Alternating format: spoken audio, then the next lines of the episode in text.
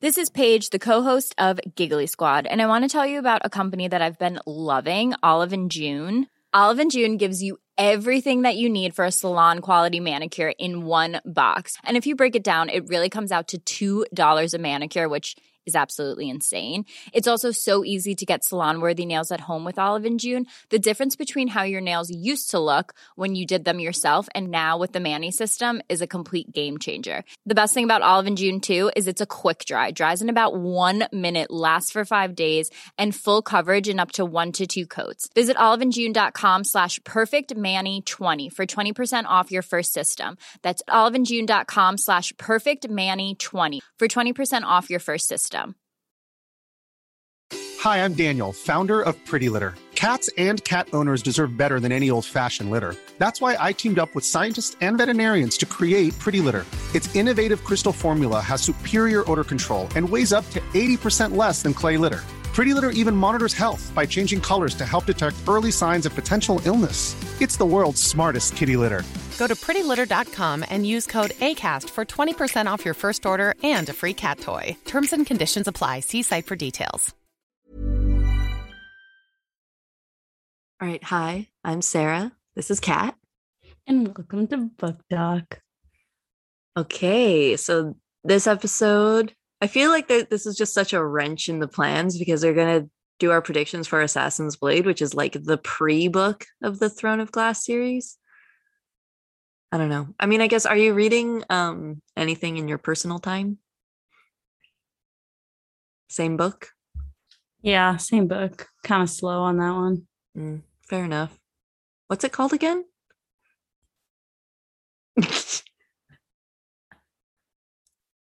Realm Breaker. Hmm. Cool. You? Um, yeah, same stuff. I'm still doing an essay a day from 101 essays, but I'm like probably three quarters of the way done. Um, I did buy another um Brianna. Is it Weist or Weist? I think it's Weist. If there's one thing to know from the podcast is we don't know how to pronounce names, but um bought another one of her books. It's called When You're Ready, This Is How You Heal. And also I got a book called The Body Keeps the Score by Besser Vanderkolk. Apparently I'm on a self-help kick these days. Um but yeah, I've heard I mean I really like Brianna Weist and then I've heard really good books about really good thoughts about The Body Keeps the Score. You good? no. Um, and then yeah, I'm almost done Seven Fallen Feathers, which I keep talking about how you know just overall upsetting it is. And it's, you know, it's still going strong with the overall upsetting themes of, you know,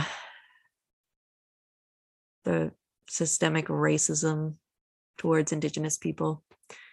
So it's a tough read, but I still think it's worth it and it's interesting. Like it's written in a way that's not dry, which is to me important about when you talk about history because I don't I'm not a history guy.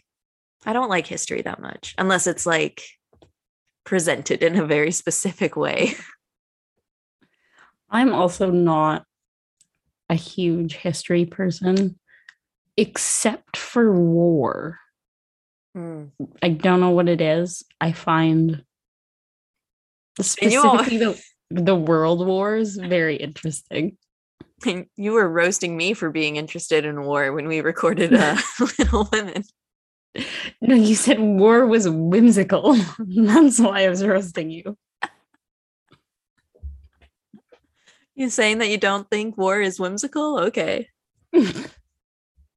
Whatever. Um, but yeah, those are my like current reads. And then I think oh, I also bought a book called um, I'm sure you've probably heard of it. It's called Where the Crawdads Sing. Oh yeah, the movie's gonna come out. yeah, it's by Delia Owens. I just feel like I'm trying to get caught up on all of the books that are becoming movies. Yeah. because I feel like we were in one hell of a reading slump for like years, and I gotta power read to keep up. Yeah, because now all of the like books that were popular a while ago are becoming movies and TV shows, and I'm like, holy fuck, what the fuck? I'm so behind. Um, but anyways, what do you anticipate um Assassin's Blade to be about? Well, naturally, I've done no research whatsoever.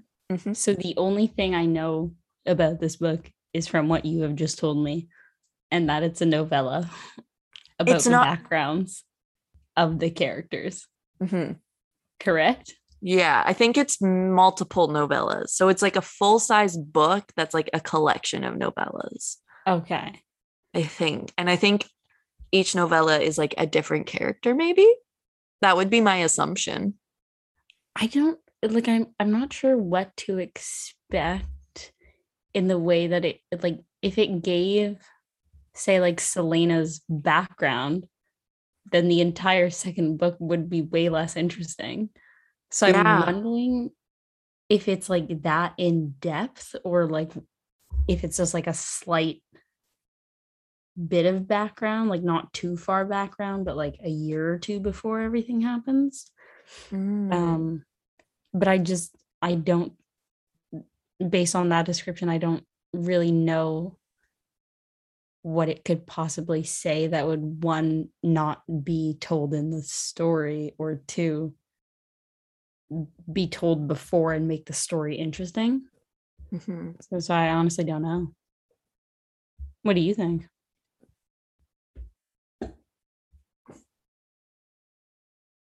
Okay. I'm reading the description off of Amazon. um, so there are I think it's just about Celaena. I thought we were going to get multiple characters backstories, which is kind of what I was hoping for. I was hoping for um like a little bit more about like Chaol and like Dorian and maybe like when they were growing up and having it be be like a just kind of like a prequel to all the main characters. Maybe even a prequel about Nehemia would have been really cool. maybe explain why she's so cryptic all the time and doesn't want to tell you what's happening Um, but yeah, it says five novellas, and it's just the history of the assassin. But I think it's not. It's more about her when she was working for that guy. I think. Okay, not her like actual history. Yeah, like not her like family and stuff like that. Because okay, so the titles are as follows: The Assassin and the Pirate Lord, The Assassin and the Healer, The Assassin and the Desert, The Assassin and the Underworld, and the the Assassin and the Empire. Okay, so I feel like it's just her like killing a bunch of people Yeah, probably, and building a name for herself. probably. Hmm. I don't know how I'm gonna feel. Yeah, I don't know if I'm gonna. We're very anti-novella on this podcast, though. But for our our beloved listeners, we are still gonna be reading five. so Five novellas. You're welcome. You know, I kind of wish we had. I, I know that like we're probably gonna um read the Assassin's Blade and be like, ah, fuck, I wish we had read this first. Like, I guarantee that's gonna happen. It's gonna make Celaena all that, all that more interesting. hmm And I feel like I feel like it, some of the characters that we like meet. Oh, I wonder if we're gonna meet Archer. Probably. Ooh. So probably like the betrayal is a bigger deal in this book than we realize. Yeah, probably. Because we'll care if we had read this in the correct order.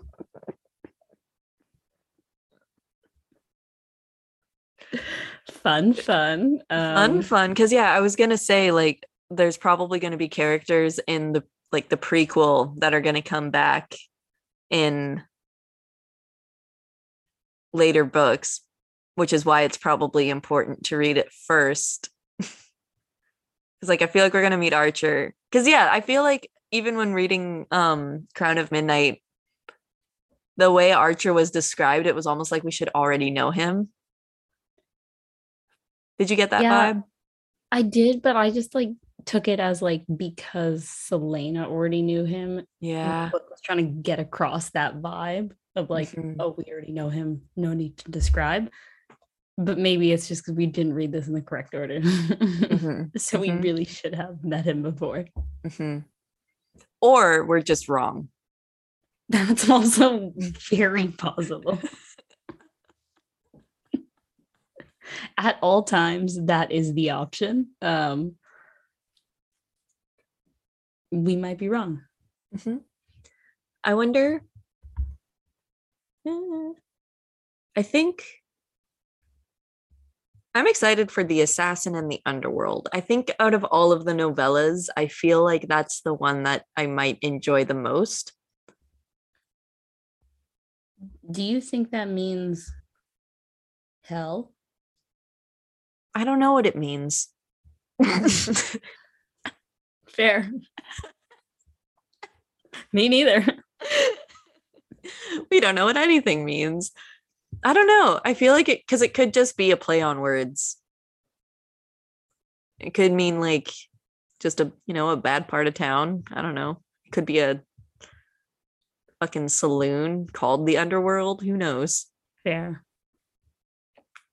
Because like if magic isn't a thing, and it's like if this is the prequel, then I doubt we're gonna know about Celaena's like history, like her heritage. Fair. So I don't know if it's magic related or if it's like Hmm. it's hard to tell. I do think we were right though about the fact that like the reason we haven't been like digging these books so far as much is because it's too realistic fantasy. There's not enough magic. There's not enough fae and witches and whatever. So I yeah. But I also feel like we're gonna be taking like steps backwards. Yeah. and it's gonna gonna- go back to very real, non-magical. It's just an assassin. Ugh. I don't want to read about murder unless there's magical murder. Or unless it's just not fantasy. Because if it's just not fantasy, I know what I'm getting into. oh yeah, then you can just murder. Yeah. Or uh, you don't have to murder. You can just read all about that. That's fine too. Um I do like other vibes. It's not just murder books for me. I want to make that clear. Um you know what I did think about though? I think what drew me into this book a little bit more wings. You know what kept getting mentioned? Wings. You know what I think of when I think of wings? Rhys.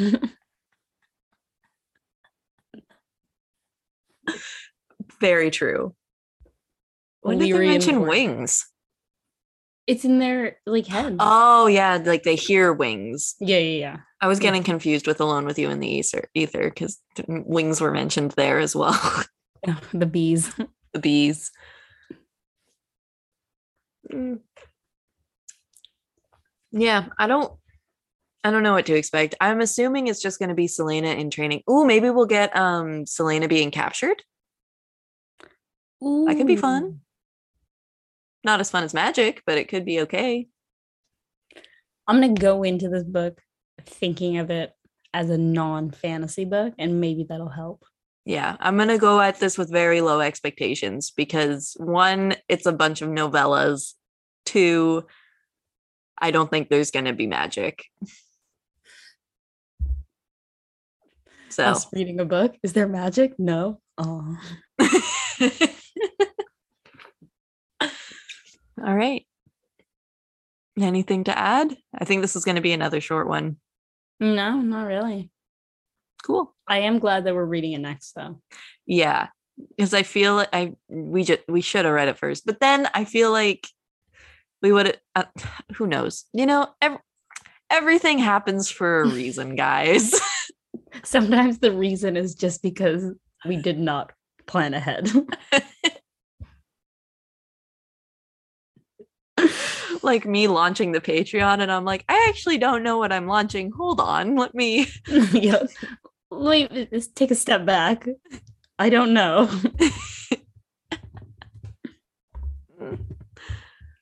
All right. Well, that's all I got. Um, if you want to follow us on social media, we got Instagram and Twitter, which is at bookbevies, and a Gmail for any longer inquiries, um, which is bookbevies at gmail.com. And don't forget to rate, review, and subscribe if you want to. Thank you for listening. Thanks. Goodbye.